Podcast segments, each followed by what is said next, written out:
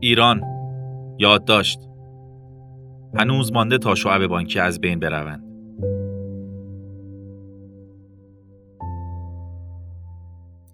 مینا والی مدیر مسئول ماهنامه اصر تراکنش سرنوشت بانک ها از موضوعات جذاب این روز هاست. 20 سال دیگر چه بلایی بر سر بانک های سنتی و شعبه هایشان خواهد آمد؟ آیا بانک های چالشگر آنها را میبلند یا بانک های سنتی اینها را؟ حتما نمودارهایی رو دیده اید که پیش بینی می کنند که مثلا تا سال 2025 چند شعبه بانک در آمریکا تعطیل می شوند و چه سالی بانک ها به تاریخ می پیوندند. حتما این پیش بینی بیل گیتس در سال 1994 را هم شنیده اید که گفته ما به بانکداری نیاز داریم ولی به بانک ها نه. بله، درست پیش بینی کردند که شعب بانکی در دنیا در حال کاهش هستند. طی پنج سال گذشته 7 درصد از شعبه های بانک در آمریکا تعطیل شدند. معمولا تحلیلگران فناوری با آب و تاب با نمودارهایشان می‌خواهند نشان دهند که چقدر بانک های سنتی به مرگ نزدیکند و از انقلابی که بانک های جدید رقم زده اند می‌گویند. قطعا فینتک ها انقلابی در خدمات مالی به شمار می آیند. اما آیا واقعا جهان برای حذف شعب بانکی آماده است؟ حذف بانک ها و جایگزینی گافا با آنها که پیشکش. حذف شعب بانکی در یک شهر یا روستا گاهی برابر است با نابودی آن سرزمین. مثال آن نابودی دهها شهر و روستا در ایالات متحده است که جرقه آن را تعطیلی تنها شعبه بانک آن زده است. از سال 2017 نزدیک به چهار هزار شعبه بانک که بخش اعظم آنها مربوط به مناطق نسبتا محروم با اکثریت ساکنین رنگین پوست است تعطیل شدند. شهرها و روستاهایی که کم کم به برهود تبدیل می شوند. مثال آن شهر ایتابنا در ایالت میسیسیپی است. یکی از 6000 نقطه‌ای که بانک‌های ملی آمریکا های خود را بین سالهای 2008 تا 2016 تعطیل کردند. شهری که حیات و مماتش به تنها شعبه بانک آن وابسته بود. مردم این شهر کارت اعتباری دارند، حتی گوشی هوشمند هم دارند، اما تنها فروشگاه آن منطقه فقط پول نقد می خواهد. تنها دستگاه خودپردازش هفته یکی دو بار خالی و پر می شود و اپلیکیشن های پرداخت همراه هم سرویسی ارائه نمی دهند. ما از انقلابی می گوییم که بازیگران بزرگ اگر خود را با آن تطبیق ندهند دیگر نقشی در آن ندارند اما هنوز جهان برای این انقلاب آماده نیست. هنوز هم در کشور سیلیکون ولی که چشم جهان فناوری به آن است درصد بالایی از مردم برای امور مالیشان به شعب فیزیکی نیاز دارند.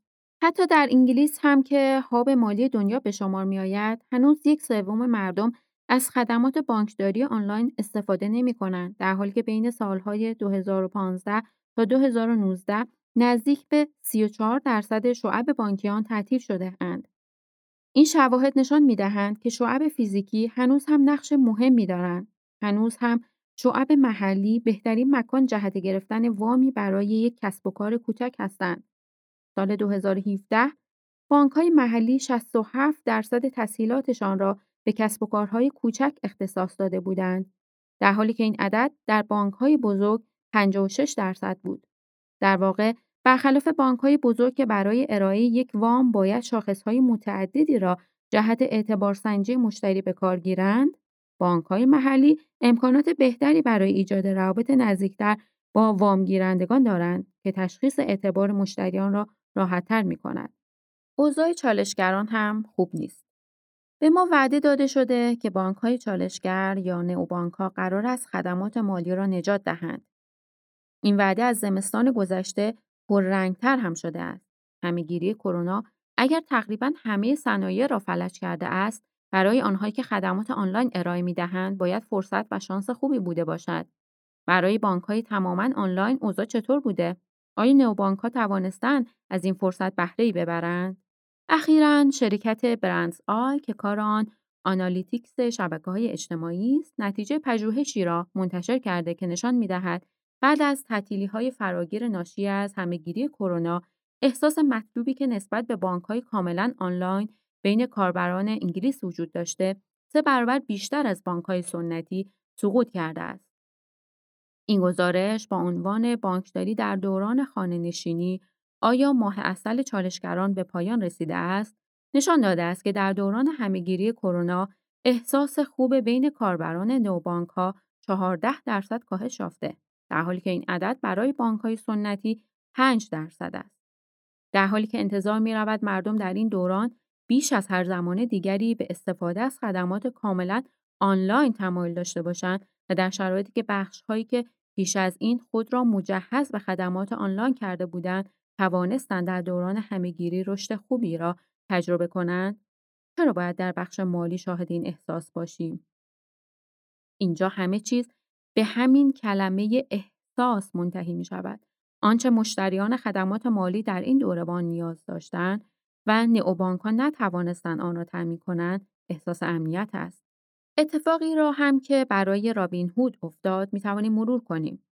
رابین هود یک اپلیکیشن ولستکی است که جزو محبوب ترین اپلیکیشن ها در بخش خدمات مالی آمریکا محسوب می شود. چندی پیش خبر حک حساب تعدادی از کاربران این پلتفرم خرید و فروش آنلاین سهام رسانه‌ای شد. اما بیش از آنکه خبر حک اهمیت داشته باشد، نحوه رسیدگی به شکایت کاربران بود که مورد توجه قرار گرفت. وقتی کاربران می‌خواستند به این شرکت اطلاع دهند که حسابشان حک و از آن دزدی شده است، تنها یک نشانی ایمیل در دسترسشان بود. گویی برای کاربران رابین هود یک قافلگیری بزرگ بود که پلتفرمی که به آن اعتماد کردند و سرمایهشان را به آن سپردند حتی یک شماره تماس هم ندارد. پاسخ ایمیل رابین هود به کاربرانی که درخواست رسیدگی به دزدی از حسابشان را کرده بودند این بود که طی چند هفته آینده به این موضوع رسیدگی خواهد شد. مردم امروز بیش از گذشته به خدمات غیر حضوری وابسته شدند اما هنوز هم در بخش خدمات مالی نیاز به مکانهای فیزیکی از سمت مشتری احساس می شود.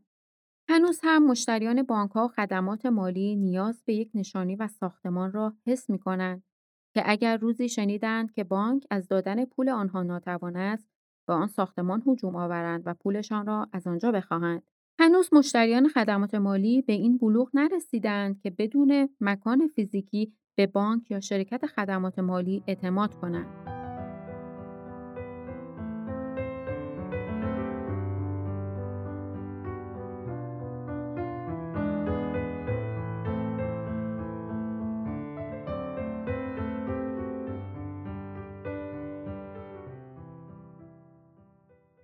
جدول.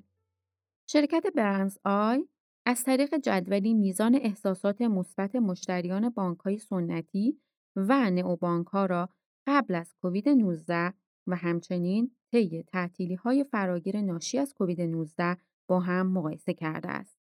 قبل از کووید 19 استالینگ 12 ممیز 39 درصد. اتم 11 ممیز 15 درصد. مونزو یک ممیز 55 درصد. مونسی منفی 12 صدم درصد. رولت منفی 17 ممیز 95 درصد.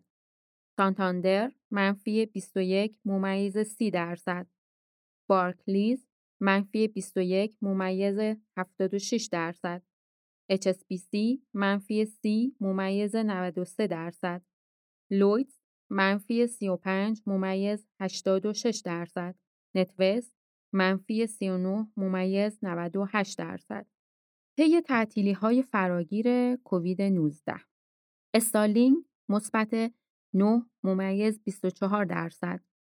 اتم منفی 1 ممیز 4 درصد. مونزو منفی 2 ممیز 33 درصد. مونسی منفی 19 ممیز 34 درصد. رولت منفی 29 ممیز 29 درصد.